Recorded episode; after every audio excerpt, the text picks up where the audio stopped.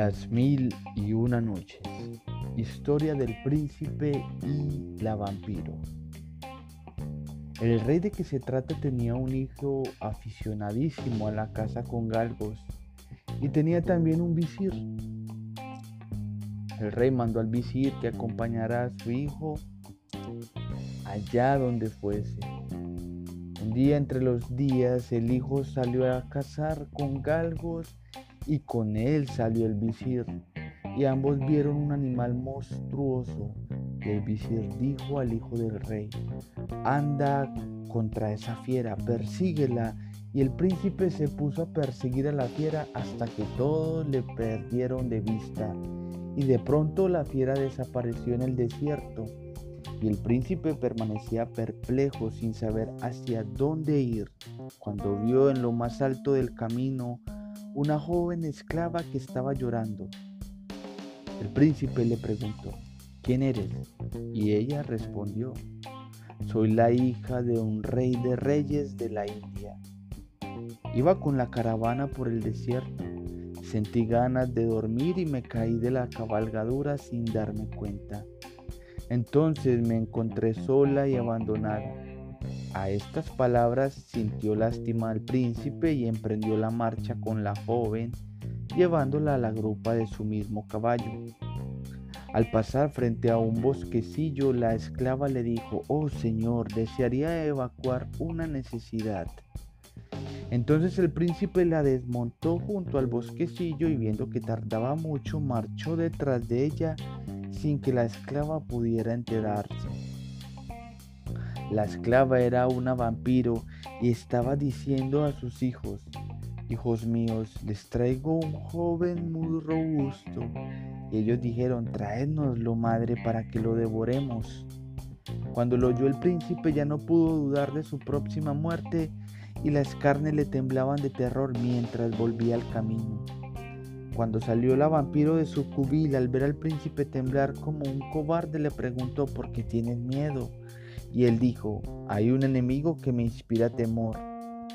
Y prosiguió la vampiro, me has dicho que eres un príncipe. Y respondió él, así es verdad. Y ella le dijo, entonces, ¿por qué no das algún dinero a tu enemigo para satisfacerle? El príncipe le replicó, no se satisface con dinero, solo se contenta con el alma. Por eso tengo miedo como víctima de una injusticia. Y la vampira le dijo, si te persiguen como afirmas, pide contra tu enemigo la ayuda de Alá y él te librará de tus maleficios y de los maleficios de aquellos de quienes tienen miedo. Entonces el príncipe levantó la cabeza al cielo y dijo, oh tú, que atiendes al oprimido, que te implora, hazme triunfar de mi enemigo y aléjale de mí, pues tienes poder para cuanto deseas. Cuando el vampiro oyó estas palabras, desapareció. El príncipe pudo regresar al lado de su padre y le dio cuenta del mal consejo del visir, y el rey mandó matar al visir. Enseguida el visir del rey Yunnan prosiguió de este modo, oh, y tú, oh rey, si te fías de ese médico, cuenta que te matará con la peor de las muertes aunque le hayas colmado de favores y le hayas hecho tu amigo, está preparando tu muerte. ¿Sabes por qué te curó de tu enfermedad por el exterior de tu cuerpo mediante una cosa que tuviste en la mano? ¿No crees que es sencillamente para causar tu pérdida con una segunda cosa que te mandará también coger? Entonces el rey Yunan dijo, dices la verdad. Hágase según tu opinión, oh visir bien aconsejado, porque es muy probable que ese médico haya venido a ocultarme como una espía para hacer mi perdición. Si me ha curado con una cosa que he tenido en la mano, muy bien podría perderme con otra que por ejemplo me diera a oler. Y luego el rey Yumán dijo a su visir, oh visir, ¿qué debemos hacer con él? Y el visir respondió, hay que mandar inmediatamente que le traigan y cuando se presente aquí degollarlo. y así te librarás de sus maleficios y quedarás desahogado y tranquilo. Hazle traición antes que él te la haga a ti. Y el rey Yunan dijo, ¿verdad dices, oh visir? Después el rey mandó llamar al médico, se presentó alegre, ignorando lo que había resuelto el clemente. El poeta lo dice en sus versos, oh tú que temes los embates del destino, tranquilízate. ¿No sabes que todo está en las manos de aquel que ha formado la tierra? Por lo que está escrito, escrito está, y no se borra nunca. Y lo que no está escrito no hay por qué temerlo. Y tú, Señor, pondré dejar pasar un día sin cantar tus alabanzas. ¿Para quién reservaría sino el don maravilloso de mi estilo rimado y mi lengua de poeta? Cada nuevo don que recibo de tus manos, oh Señor, es más hermoso que el precederme y se anticipa a mis deseos.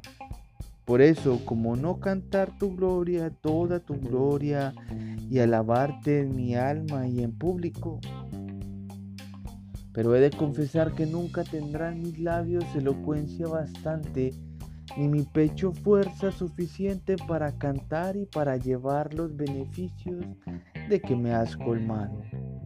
Oh, tú que dudas, confía tus asuntos a la mano de Alá, el único que es sabio, y así que lo hagas, tu corazón nada tendrá que temer por parte de los hombres Sabe también que nada se hace por tu voluntad, sino por la voluntad del sabio de los sabios.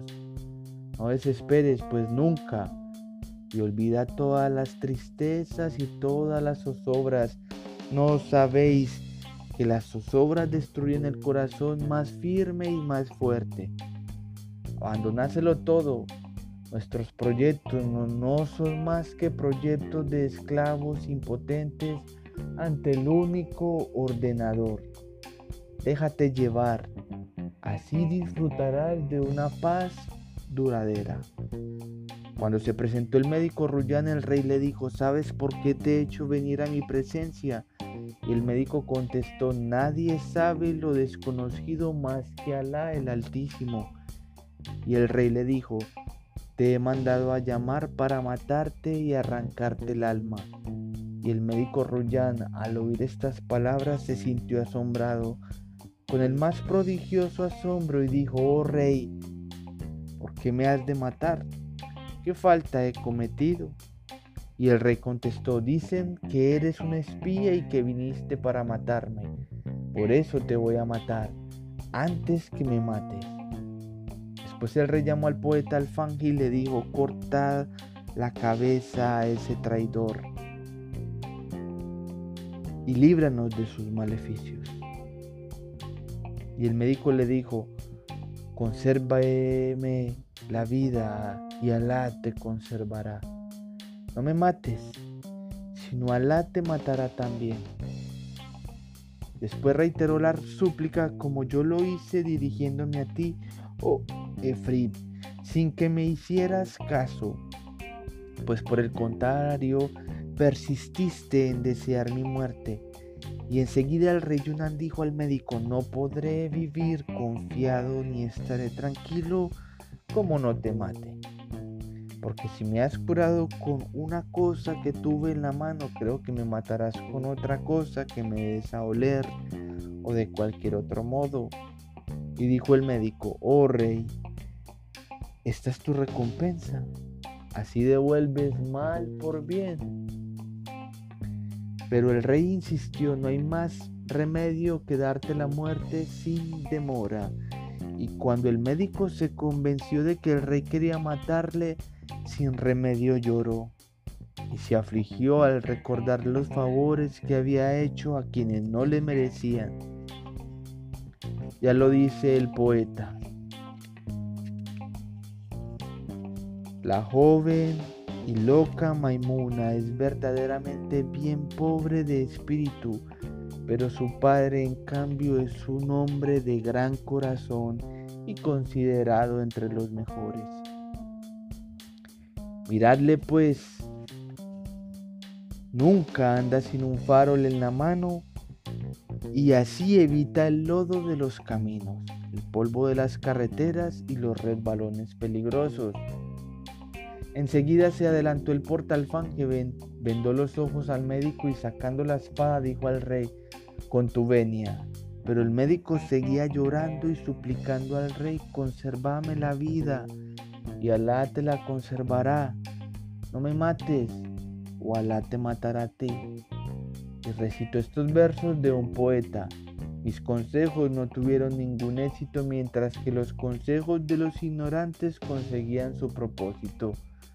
No recogí más que desprecios. Por esto, si logro vivir, me guardaré mucho de aconsejar. Y si muero, mi ejemplo servirá a los demás para que enmudezcan su lengua. Y dijo después al rey, esta es tu recompensa. He aquí que me tratas como hizo un cocodrilo. Entonces preguntó el rey, ¿qué historia es esa de un cocodrilo? Y el médico dijo, oh Señor, no es posible contarla en este estado. Por Alá sobre ti, consérvame la vida y Alá te la conservará. Y después comenzó a derramar copiosas lágrimas. Entonces algunos de los favoritos del rey se levantaron y dijeron, Oh rey, concédenos la sangre de este médico, pues nunca le hemos visto obrar en contra tuya. Al contrario, le vimos librarte de aquella enfermedad que había resistido a los médicos y a los sabios. El rey les contestó, ignoran la causa de que mate a este médico si lo dejo con vida, mi perdición es segura, porque si me curo de la enfermedad con una cosa que tuve en la mano, muy bien podría matarme dándome a oler cualquier otra. Tengo mucho miedo de que me asesine para cobrar el precio de mi muerte, pues debe ser un espía que ha venido a matarme. Su muerte es necesaria. Solo así podré perder mis temores. Entonces el médico imploró otra vez, consérvame la vida para que Alá te conserve y no me mates para que no te mate Alá. Pero, oh Efrid, cuando el médico se convenció de que el rey le quería matar sin remedio, dijo, oh rey, si mi muerte es realmente necesaria, déjame ir a mi casa para despachar mis asuntos, encargar a mis parientes y vecinos que cuiden de enterrarme y sobre todo para regalar mis libros de medicina. A fe que tengo un libro que es verdaderamente el extracto de los extractos y la rareza de las rarezas que quiero legarte como un obsequio para que lo conserves cuidadosamente en tu armario. Entonces el rey preguntó al médico, ¿qué libro es ese? Y contestó el médico, contiene cosas inestimables. El menor de los secretos que revela es el siguiente. Cuando me corten la cabeza, abre el libro, cuenta tres hojas y vuélvelas. Lee enseguida tres renglones de la página de la izquierda y entonces la cabeza cortada te hablará y contestará a todas las preguntas que le dirijas. Al oír estas palabras el rey se asombró hasta el límite del asombro y estremeciéndose de alegría y de emoción dijo, oh médico, hasta cortándote la cabeza hablarás. Y el médico respondió, sí, en verdad, oh rey efectivamente una cosa prodigiosa. Entonces el rey le permitió que saliera, aunque escoltado por guardianes, y el médico llegó a su casa y despachó sus asuntos aquel día y al siguiente día también. Y el rey subió al diván y acudieron los emires, los visires, los chambelanes, los nawabs y todos los jefes del reino y el diván parecía un jardín lleno de flores. Entonces entró el médico en el diván y se colocó de pie ante el rey con un libro muy viejo y una cajita de colirio llena de unos polvos. Después se sentó y dijo que me traigan una bandeja. Le llevaron una bandeja y vertió los polvos y los extendió por la superficie y dijo entonces, oh rey, toma este libro, pero no, lo abras antes de cortarme la cabeza. Cuando la hayas cortado, colócala en la bandeja y manda que la aprieten bien contra los polvos para restañar la sangre. Después abrirás el libro, pero el rey, lleno de impaciencia, no lo escuchaba ya. Cogió el libro y lo abrió, encontrando las hojas pegadas unas a otras. Entonces, metiendo su dedo en la boca, lo mojó con su saliva y logró despegar la primera hoja. Lo mismo tuvo que hacer con la segunda y la tercera hoja y cada vez se abrían las hojas con más dificultad. De este modo abrió el rey seis hojas y trató de leerlas, pero no pudo encontrar ninguna clase de escritura. Y el rey dijo, oh médico, no hay nada escrito. Y el médico respondió, sigue volviendo más hojas del mismo modo. Y el rey siguió volviendo más hojas, pero apenas habían pasado algunos instantes, circuló el veneno por el organismo del rey en el momento y en la hora misma, pues el libro estaba envenenado. Y entonces sufrió el rey horribles convulsiones y exclamó, el veneno circula y después el médico Rullán comenzó a improvisar versos diciendo, esos jueces han juzgado pero excediéndose en sus derechos y contra toda justicia y sin embargo, Señor, la justicia existe. A su vez fueron juzgados si hubieran sido íntegros y buenos se les habría perdonado, pero oprimieron y la suerte les ha oprimido y les ha abrumado con las peores tribulaciones. Ahora son motivo de burla y de piedad. Para el transeúnte esa es la ley, esto a cambio de aquello. Y el destino se ha cumplido con toda lógica. Cuando Rullán el médico acababa su declamación, cayó muerto. El rey sabe ahora, oh Efri, que si el rey Yunán hubiera conservado al médico Rullán, Alá a su vez le habría conservado. Pero al negarse decidió su propia muerte. Si tú, oh hubieses querido conservarme, Alá te habría conservado. En este momento de su narración, Sherezada vio aparecer la mañana y se cayó discretamente. Su hermana Doña Ciada le dijo, qué deliciosas son tus palabras. Y Sherezada contestó, nada es eso comparado con lo que te contaré la noche próxima, si vivo todavía y el rey tiene a bien conservarme. Y pasaron aquella noche en la dicha completa y en la felicidad hasta por la mañana. Después el rey se dirigió al diván y cuando terminó el diván volvió a su palacio y se reunió con los suyos.